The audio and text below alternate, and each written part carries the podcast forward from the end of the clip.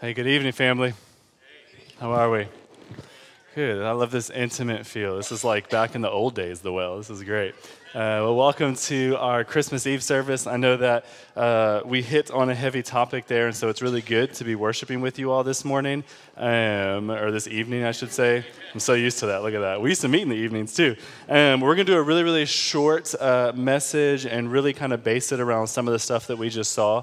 Uh, but, real quick, before I dive in, um, I do have two quick announcements just so that we don't have to go through those later. Uh, first of all, um, there is no childcare today, as you can tell uh, we did that for two reasons. One of them is honestly, we want our children's workers just to be able to be with their family, not have to worry about kind of corralling everyone together and just honor them in that. But also, a lot of times it's encouraging to kind of worship whole, uh, collectively as a family together for the parents to see uh, their moms, dads, aunts, uncles, cousins worshiping our King collectively, okay? And so here's what I know, all right? I know that when there are family gatherings and there are young ones involved, that there are times where there are weird noises and maybe even weird smells, and it might get real, real, and somebody might run up on stage, all right? That's okay. Uh, parents, don't freak out, all right? We get it, okay? And so uh, it's a good lesson for us as adults just to tune in and to zone in, even despite distraction and it's a great discipline opportunity for you parents. So there you go. All right, um, that was halfway a joke. But uh, secondly, um, there will be uh, no offering baskets passed today, but there are some in the back of the room, and so you have no obligation to give, obviously. But if you want to do that, you could do that back there. But we would ask you to drop your communication cards in there that were on your seat, and that way we can just see who's worshiping with us and uh, be able to connect with you in that way. All right. Um, let me pray for a minute, and then let's go ahead and dive into the word. Um, Father, thank you that you are not dead, God. Um, Lord, even as we hear the children's voices, we remember, Jesus, what we are celebrating that you, the God of the universe, came down to be a child. God, you were six, you were three, you were a baby lying in a manger. And God, this is what we celebrate today. And so I pray that you would begin to uh, help our hearts and our minds to meditate on the word, to be able to hear from you and to see you very clearly, God.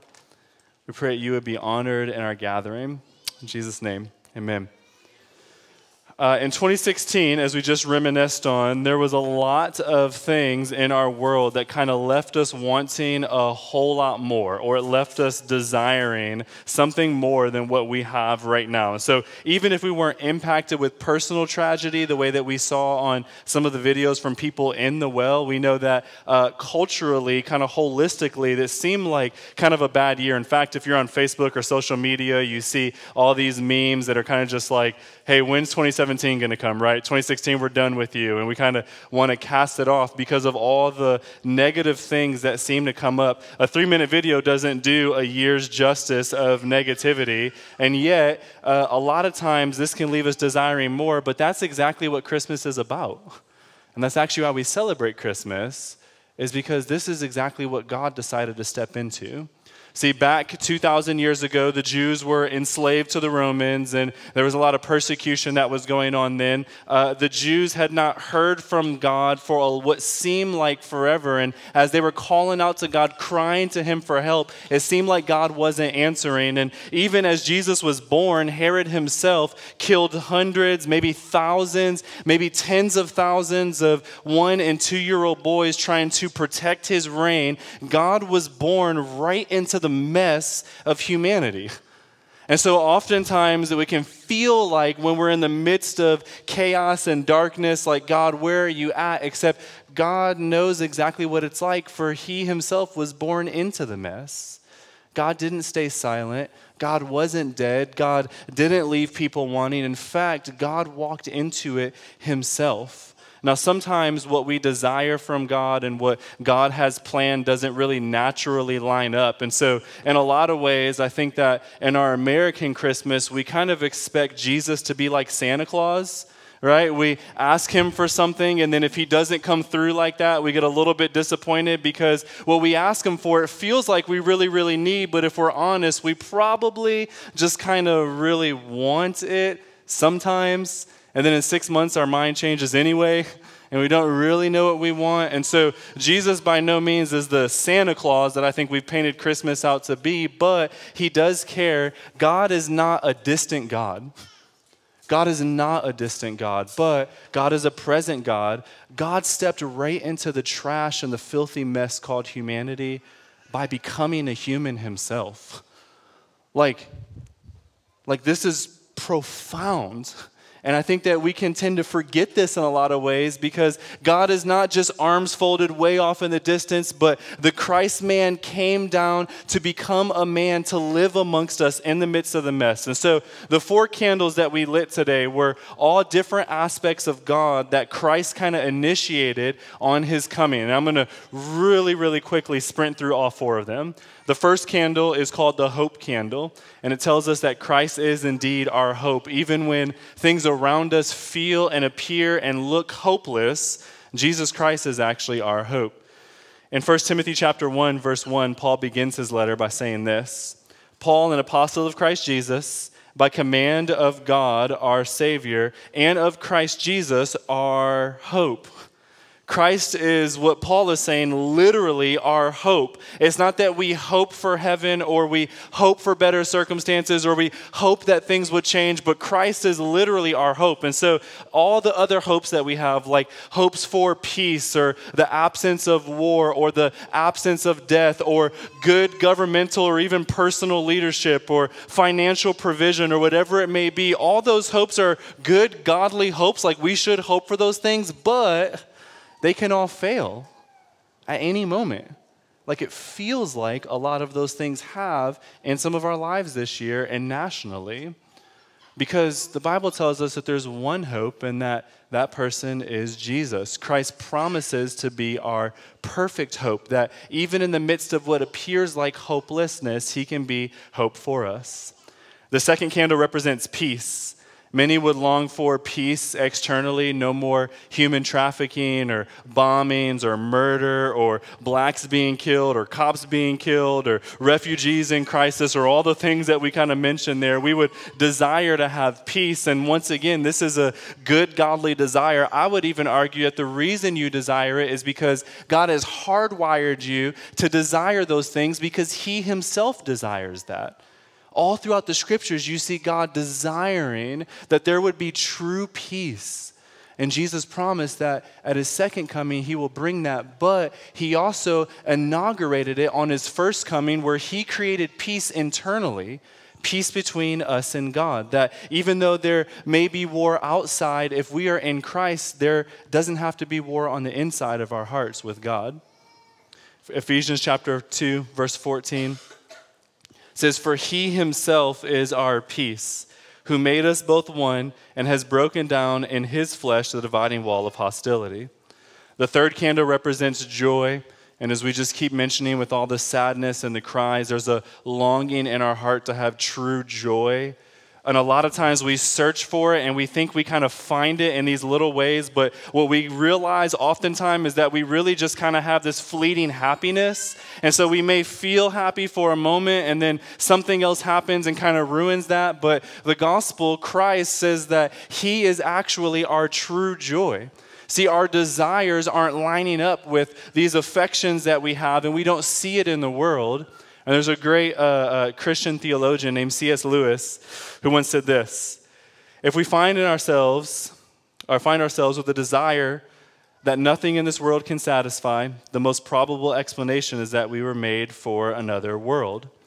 And so we long for joy, yet we kind of only find fleeting happiness. But isn't that proof that our desire is for something that's more? And Jesus comes and says, I am able to give this to you. I can give this to you. In John chapter 15, hi, Kyria. You hear yelling, Dad. That's cute. In John 15, verse 11, it says, These things I have spoken to you, that my joy may be in you and that your joy may be full. God isn't a mean God in heaven, just kind of wanting you to be miserable and jump through the hoops. But God is actually for your perfect joy. And Jesus said that He is the fulfillment of this, that He can bring the inward joy that all of us desire, yet we never really seem to be able to have. And even when we grasp it, it feels like it's fleeting. Jesus says, I can come and fill that. You can have me and it can never flee again. You can have joy eternal, even in the midst of the chaos and confusion around us. And finally, the fourth candle represents love. In 1 John chapter 4, verses 15 through 19, it says this Whoever confesses that Jesus is the Son of God, God abides in him and he in God. Amen. Hallelujah. So we have come to know and to believe that of the love that God has for us. God is love, and whoever abides in love abides in God, and God abides in him. By this is love perfected with us, so that we may have confidence for the day of judgment, because as he is, so also are we in this world. There is no fear in love, but perfect love casts out fear, for fear has to do with punishment. And whoever fears has not been perfected in love. We love because he first loved us. Christ is our love. And so, in our desire, if we're honest, we all have this desire to be loved by others and to also bestow love upon others. And once again, I think that that desire is coming from God Himself because we cannot just be loved by a spouse that we may or may not have, or maybe we do, but there's a fleetingness there, or by friends that we may have or lose, or by whatever it may be. But we have a divine love that's wrapped up, sealed, and we will have forever. This is what Christ came to bring at Christmas. Your heart will never be satisfied, even if every single human in this world tries to bestow their love upon you. You were made for something greater than that. You were made for the love of God, an agape love, a divine love. And that's what this candle represents that Jesus comes and said, God is love, and I give him to you. I give God to you fully, that if you come to me, you have this forever. In Christ, we can find all these things that we desire, and Christ promises to be that for us. And so, this is why Christmas is so important. This is why we celebrate it. This is why we make such a big deal of it because Christ has come to give us these things. Christmas proves that God desires a relationship with you. That God didn't leave you. Not only did He not leave Israel, and we sing, Oh, come, oh, come, Emmanuel, and ransom captive me. God came to be in a relationship with you because, see, Christmas doesn't stop at the birth of Jesus. But the reason we can celebrate Christmas is because Christ then went on to live a perfect life and then instead of receiving the reward of perfection, he got hung up naked on a cross and crucified, killed the way that we should have been. But Jesus became our sin, lived a perfect life, and then desires to give that perfection to us because he took on our filthiness.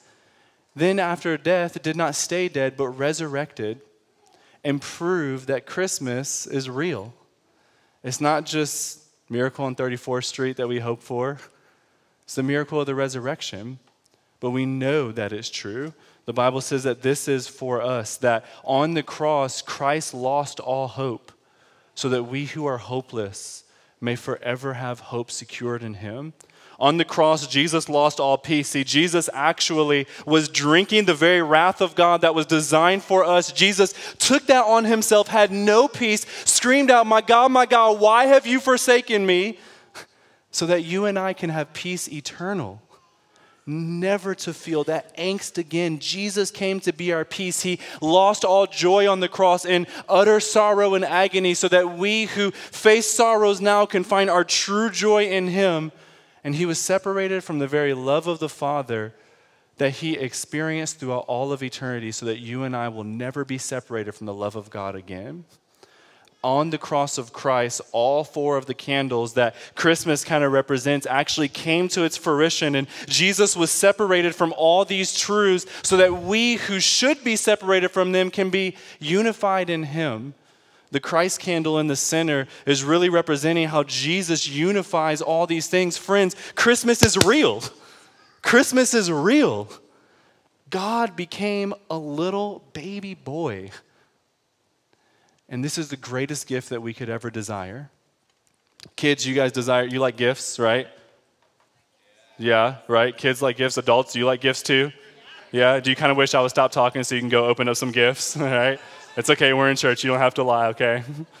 I think that too is hardwired into us by God. The reason we don't really like cheap gifts like a fruitcake or something, all right, is because we actually desire these good gifts that satisfy our soul. Friends, the Bible says that for God so loved the world that he sent Jesus down, born on Christmas Day as a child, so that whoever believes in him shall not perish, but shall have hope, love, joy, peace everlasting. This is the gift of Christmas, and this is what we celebrate. Friends, this gift can be yours today. If you already know Jesus, then you have these. And even in the midst of chaos, I know it's dark and it feels like it, but it was dark then too. But Jesus resurrected to show he can defeat the worst enemy of death. He will defeat all these other ones, friends. And so we will have this forever one day. Hallelujah. But until that comes, we can have it internally if we trust in Jesus. I pray that's where your trust would be. Whether you're a believer or you're wrestling with the faith, place your trust in the, in the child that was born, that became a man, Christ Jesus. Let me pray for us. God, I thank you. I pray that tonight, tomorrow morning, as we celebrate with friends or family, or maybe even we're just by ourselves, God, would you remind us of the true meaning of Christmas? That you, Jesus, came into this world. You came into this mess. God, you didn't leave us by ourselves. You walked right into the midst of it. You know. You suffered, God. You know what it's like to be in the midst of this, God. Would you please remind us of that even tomorrow, even tonight? God, let that not be a one time truth, but a truth that impacts and changes all of who we are, God. That we would then take this truth and spread this Christmas joy to others. That you, the God man, came. Thank you, Christ. Friends, I want you to know that maybe you're wrestling with who the Lord is or wrestling with Christianity, or maybe one of your main questions is why does God allow bad things? Man, Jesus comes and answers that for us and becoming the bad. Instead of wiping out all of humanity, because if we're honest, all of us are bad, He came and took it on for us that we may find our goodness in Him. Even tonight, friends, if you don't know Jesus as Lord, if you have not made Him King, man, this is what Christmas is about. And I would invite you that if you want a relationship with God, the forgiveness of your sins, if you would like to trust Christ as your Savior, I would invite you actually to just pray this prayer with me. In your heart, say, God, thank you for coming into this world to save me. I've messed up. I've caused some of the darkness around. God, and I have sinned against you over and over again. Thank you for instead of forsaking me, you forsook your son. Jesus, thank you for standing in my place. Give me a relationship with you, God. Teach me who you are and how to walk in you. In Jesus' name, amen. And Lord, even right now, as we end our service and singing, would you help us to know you more and more, God? To know your love, your mercy, your peace, your joy. God, give us more of you, Jesus. Thank you for coming into this world, Christ. Thank you for becoming a child. God, even as we hear the voices of children sing out, would you impart into us that you became that for us? Thank you, Jesus. Thank you, Jesus. Thank you, Jesus. Thank you, God. You are worthy of our affection, Christ. Praise in your very beautiful name. Amen.